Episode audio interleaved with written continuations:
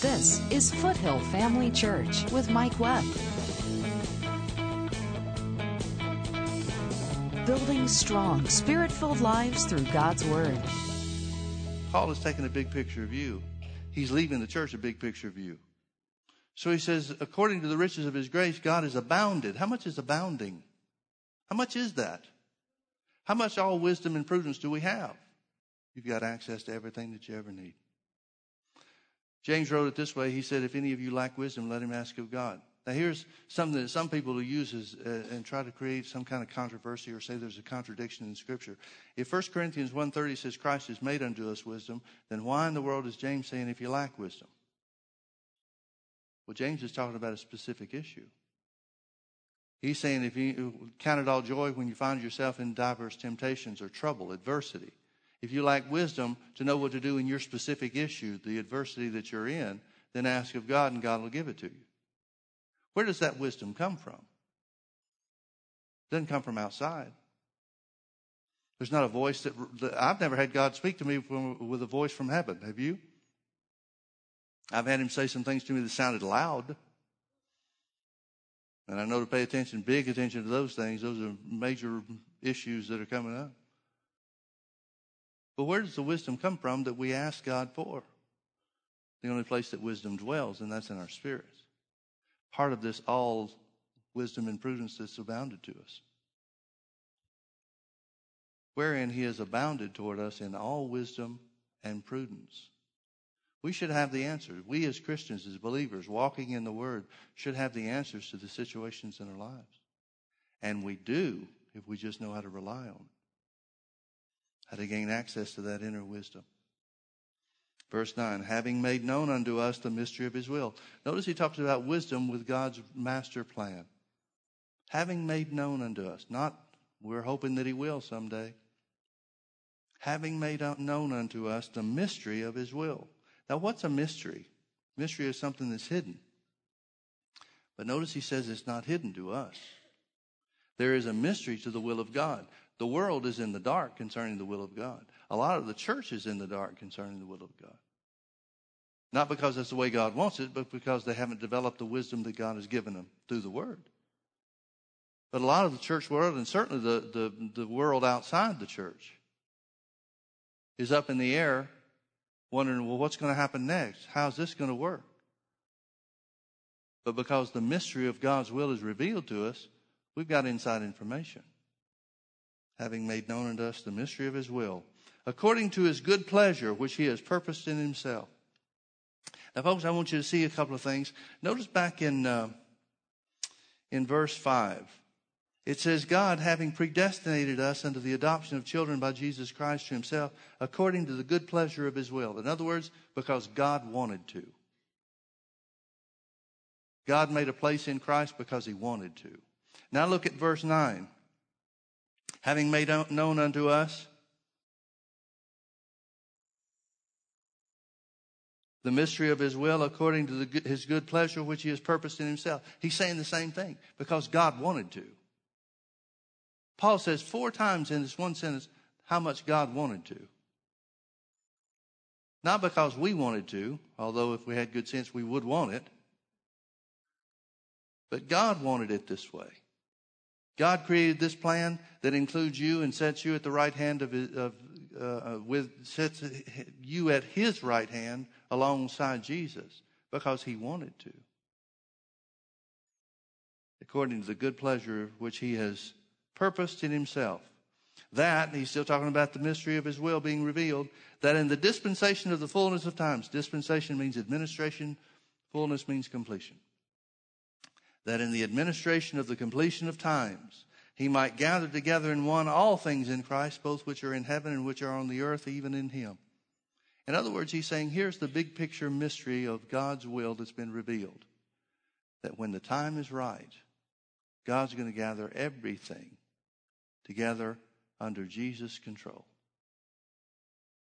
That in the dispensation of the fullness of times, he might gather together in one all things in Christ, both which are in heaven and which are on the earth, even in him. Can you imagine? Stop and think about that for a minute. I've spent a lot of time thinking about the Garden of Eden. What was the Garden of Eden like? Man, before the devil got involved and messed things up, this earth was a paradise. As I said, a lot of people seem to have the idea that if we could just follow their political ideas or whatever, then we could return to that. People seem to fall into two different categories to me. Most people that want to be left alone and operate according to goodness and moral character and so on and so forth, I'm part of those. A subcategory of those people are the ones that want to be taken, taken care of by the government. They want to live their life. They want everybody to take care of them and, and, and just not have anything to do with anybody else and just live their lives and have no moral authority and just be free. The second category of people are the people that want to control things. There seems to be no middle ground between those two categories. And that's much of the, the fight that's going to take place in the last days in our culture. Because those are the people, those are the subsects or categories of people that are going to be in opposition to one another. But what Jesus is going to rule over is even better than the Garden of Eden. The Bible says that at the, at the end of the tribula- uh, end of the millennium period, heaven comes down to the earth. A new earth is created, and then heaven comes down. Paul got a glimpse of that heaven. He said he couldn't describe it. I don't know how that relate. I don't know how to relate to that. I don't know how to. How can you not describe something? See, our frame of reference is here on the earth. And anything here on the earth we can describe by something else here on the earth. But Paul is talking about things that are so different, so unique, and so varied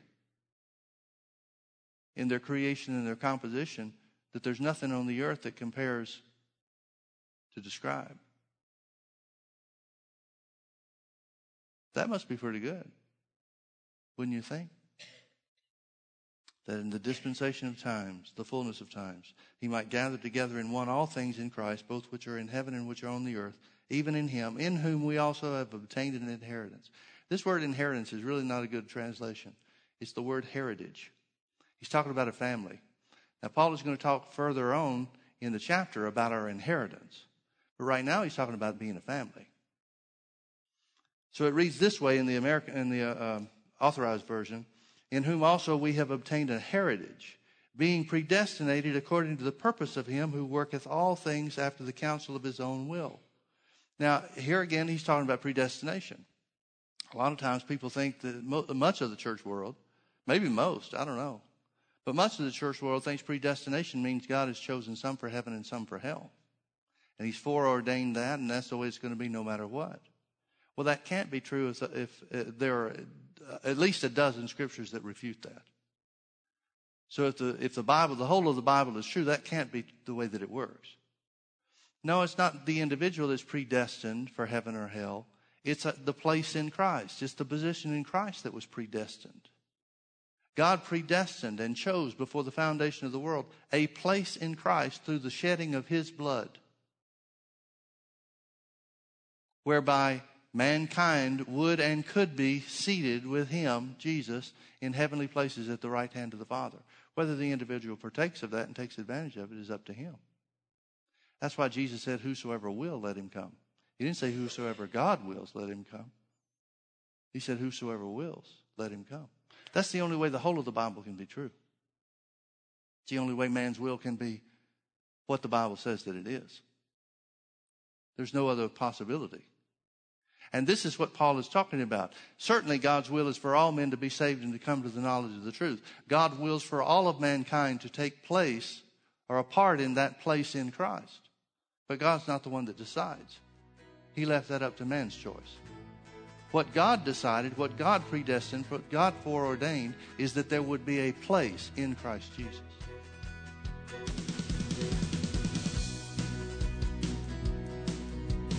Join Mike Webb and Foothill Family Church every Sunday night at 6 p.m. for our weekly healing school. Healing school is for those who are in need of being healed from sickness in their body, as well as those who want to strengthen their faith in the area of healing. Now, whatever somebody, you or me or somebody else might think of why Jesus healed the sick, Matthew 8 17 tells us why he healed everybody that was sick. Jesus healed all that were sick that it might be fulfilled, which was spoken by Isaiah the prophet saying, Himself took our infirmities and bare our sicknesses.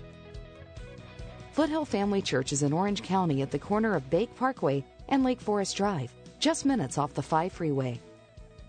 To learn more about how you and your family can connect with Foothill Family Church, simply log on to mikewebb.tv.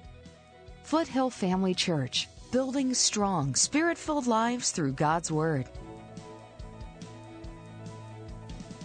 And so when Paul's talking about a heritage, he's referring back to Abraham and Abraham's physical descendants being understood worldwide to be the people of God. There's something about these people. Not, not everybody accepted that it was God that was special about them. But everybody understood that the Jews were a different type of people than anybody else on the face of the earth. We know, and anybody that accepted the truth of the Old Testament knew even at that time that it was because God's favor was upon them. That's the point Paul's trying to make. He's saying that same favor of God can be upon you through Jesus. There's no blessing that the Jew had that's not the Gentiles now. For us, it might be well to say it the other way around. There's no blessing of the Gentiles through Jesus that's not available to the Jew through Jesus. But it's not through God's plan for Israel. It's not through God's covenant with Abraham I'll bless them that bless thee and curse them that curse thee. It's not through the natural aspects of the old covenant. It's through Jesus. There's only one covenant, folks, and that's through Jesus. God doesn't have a separate covenant with Israel. Verse 11, in whom also we have obtained an inheritance or heritage, being predestinated according to the purpose of him who worketh all things after the counsel of his own will, that we should be to the praise of his glory. In other words, it's saying God's master plan of bringing everything under Christ in heaven and in earth is for one purpose to show us in our position, seated with Christ in the heavenlies at the right hand of God the Father, to show us to be the praise of his glory. In other words, he's saying the church should be the evidence of God's goodness according to his master plan. Evidence to who?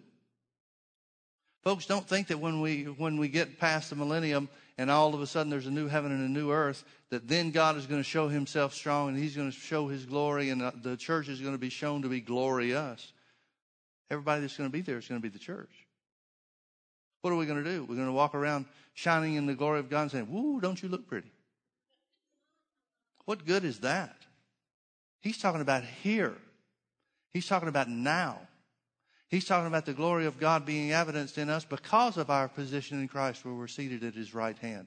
To be glorious here on the earth. The church is destined by God to be the evidence of his master plan at work. That we should be to the praise of his glory who first trusted in Christ. Now, first, if there's a first, that means there's a second. So Paul is talking about one of two things. He's either talking about we who first trusted, meaning the Jews, and then the Gentiles followed after, or he's talking about we being the first generation of believers, and then others who believed on Christ through their word being the second generation. Now, whichever way you want to go with that, it doesn't matter to me. Both are accurate and both are true. I think Paul is coming from a Jewish perspective personally, but he writes it in such a way that it could be either. So it means whether you're Jew or Gentile, this same thing is going to belong to you. Whether you're first generation or many subsequent generations of believers, the same thing belongs to you. That we should be to the praise of his glory, who first trusted in Christ, in whom you also trusted. I think he's talking to the Gentiles there, but it would apply to future generations of believers anyway. In whom also you trusted. Now, this word trusted, both in verse 12 and verse 13, is literally the word hoped. We faith people kind of denigrate hope. We see so many people that misunderstand the difference between faith and hope. Hebrews 11:1 says, "Now faith is the substance of things hoped for." You can't believe in something unless you have hope. But so many people try to substitute hope for faith. For example, they say, "Well, I'm hoping God will heal me someday." Well, that's not faith. Or they may even say it and use faith language. They may say, "I'm believing God's going to heal me someday." Well, anything that's out in the future is not faith. Anything that's in the future is hope. Faith says it's mine, I have it now. So when Paul is talking here, he's talking about hope. He's talking about something future. He says, again in verse 12, who first hoped in Christ, in whom you also hoped. Now, the word trusted is uh, in italics, which means the translators added it, but you can see that it fits. He's saying, We hoped first, and then you followed us in. In whom you also hoped after that you heard the word of truth, the gospel of your salvation, in whom also after that you believed. Notice he even follows the scriptural pattern hope first and then believing second. So, what is he saying? Well, know, we know he's talking to believers. We know he's talking to people that have already made Jesus the Lord of their lives. So, what is he saying? He's saying there's a future activity or a future occurrence that we're all hoping for. What is that? Well, it's when Jesus gives us our redeemed bodies, when he comes back to receive the church. When he comes back to receive the church. In whom you also hoped after that you heard the word of truth Notice that it's the word of truth. I love that. The gospel, the good news of Jesus, is the word of truth. Everything in the Bible is the word of truth. Do you see back up in 11 where it says, In whom we also have obtained a heritage, being predestinated according to the purpose of Him? Notice this phrase the purpose of Him who worketh all things after the counsel of His own will. What does that mean? That means everything that happens that looks to us to be contradicting the scripture, everything that, that, that looks to contradict every circumstance, every situation, that looks to us to contradict the promises of God, God uses because He has predestined, He has preordained that His word is true. He has preordained for our position in Christ to be solid for eternity. He uses every circumstance, every situation according to His counsel, there's His wisdom, and His will, His spoken word, to bring everything about just the way that He said. Now, those are the things the devil is trying to tell you is proof that the word doesn't work. And Paul says this is a part of God's master plan.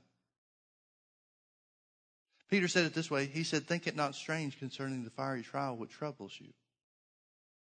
Well, what's a fiery trial that troubles us? Circumstances opposition to the word. The things that happen, the things that occur that make us think, oh, the word's not working. The things that happen that the devil says, speaks in your ear and says, well, that can't be true. The word can't be true because if the word was true, it wouldn't be working like this. That's the fiery trial that Peter's talking about. He said, don't think it, don't think it's strange concerning the fiery trial that troubles you. He said, know this, that the same afflictions are accomplished in everybody. In other words, the devil works this way against everybody but hold fast in faith. Don't let the circumstances throw you off. There is nothing that is stronger than God's love and God's will. And when God has spoken something to be, it doesn't matter how far away from the target we seem to be going. It doesn't matter how far the circumstances seem to be taking us from what the Word of God promises us. It's impossible but for the Word of God to come to pass. That's what he's saying. That's what he's saying. Now, at the time, Paul is in jail. Let's say it this way the administration is not looking favorably upon his position. A Christian is not in power. He's in jail for what he believes. He's in jail for preaching the gospel of Jesus. Because those who disagree with him have brought opposition. In other words, he's in jail because he's being persecuted as a Christian. And he said, None of this can stop the plan of God from coming to pass. I don't know where we've been, but I doubt if we've been in as dire circumstances as Paul. In whom also you also hoped, verse 13, after you heard the word of truth, the gospel of your salvation, in whom also that you believed, you were sealed after that you believed, you were sealed with that Holy Spirit of promise, which is the earnest of our inheritance. Which is the earnest of our inheritance. Now, Paul is referring to an old world situation when he talks about seals and earnest. We think of uh, we think of earnest as being like earnest money or down payment on something.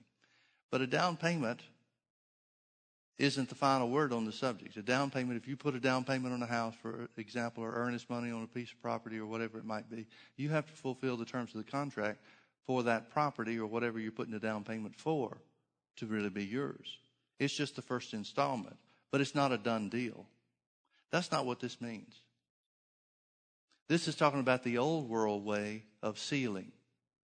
And here's what would happen. If somebody owned property, whether it's land, whether it's a possession of some other type, if a, if a person owned property, they would put a mark on it.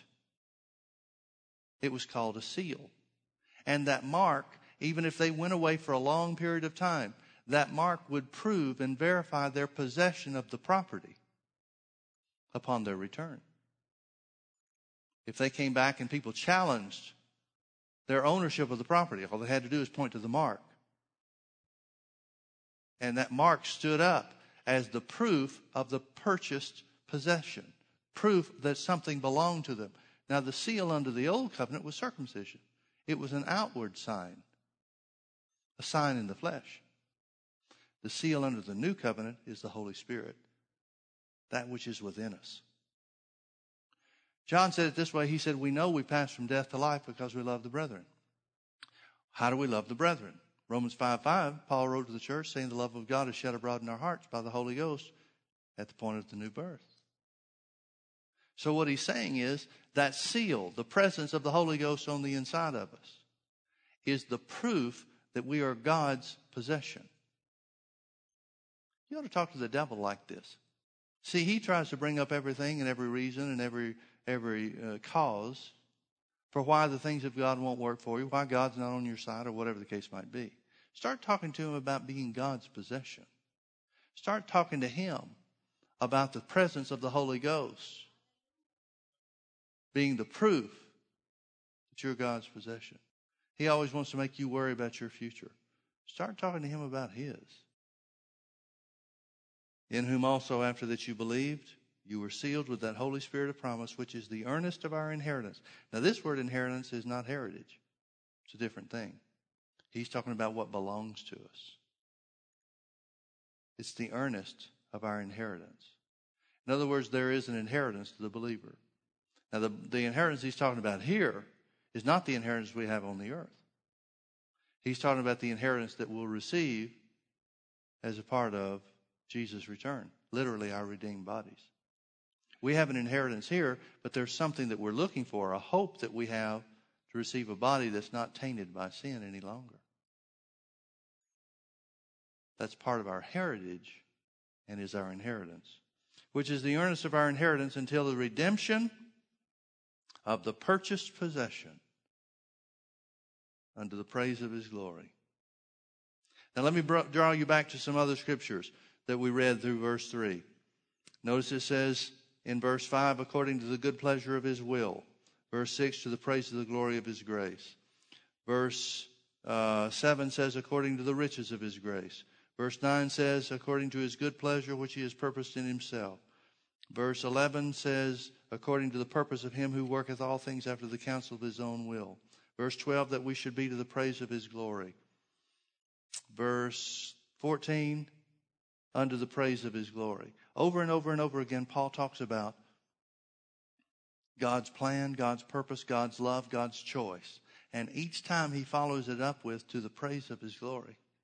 In other words, everything that he did for you is to be manifested in our lives so that it brings glory to God. God wants you healed so that it brings him glory. Now, that doesn't mean he doesn't care about you and your healing. He does. But the purpose for him designing the plan of redemption to include healing is so that it glorifies him, so that the world sees that he's with you. God wants you to prosper abundantly to the praise of his glory. God wants the, every characteristic of redemption to be evident in your life to the praise of his glory. We have, in my opinion, we have a responsibility to live out the terms of salvation to the praise of his glory. Now, the devil tries to rob you of those things, trying to say you're just being selfish. Well, wait a minute. The Bible says that we're supposed to live out the blessings of salvation, the blessings of redemption, to the praise of His glory. How's that selfish? Now, don't get me wrong, it's a great deal. You get to live in the blessings of God here on the earth. They benefit you,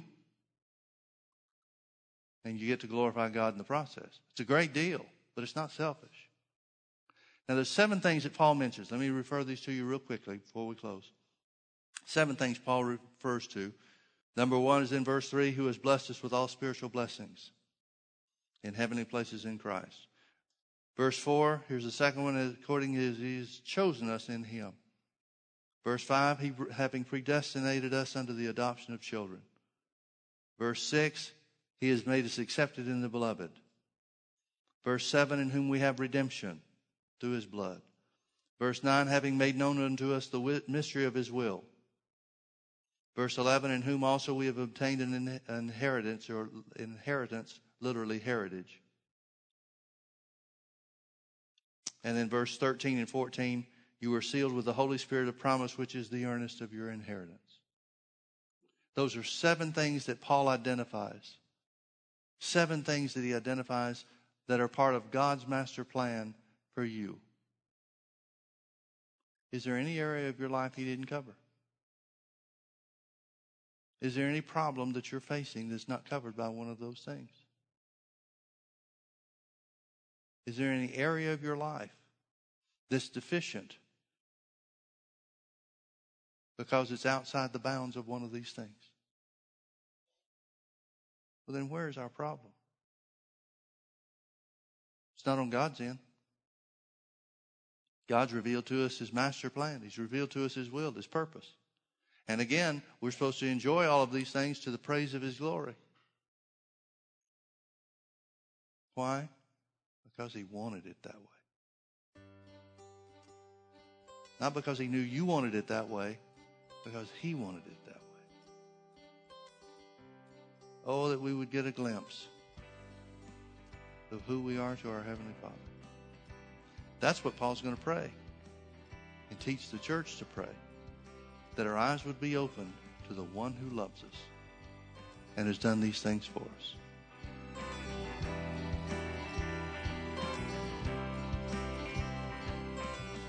James 1:22 tells us to be a doer of the word and not a hearer only. It's when we put the word of God in practice and act on what God said to do, that's when the blessings of God become real in our lives. Thanks for watching today. Come visit us at Foothill Family Church. This is Foothill Family Church with Mike Webb. Wouldn't it be nice if you had the, the dial on Revelation? I'd set mine to wide open. And that's really what Paul's praying. Paul's praying that the spirit of revelation would be wide open with us. Join us Sundays at 9:30 a.m. and 6 p.m. or Wednesdays at 7 p.m. Visit us online at mikewebb.tv. Foothill Family Church building strong, spirit filled lives through God's Word.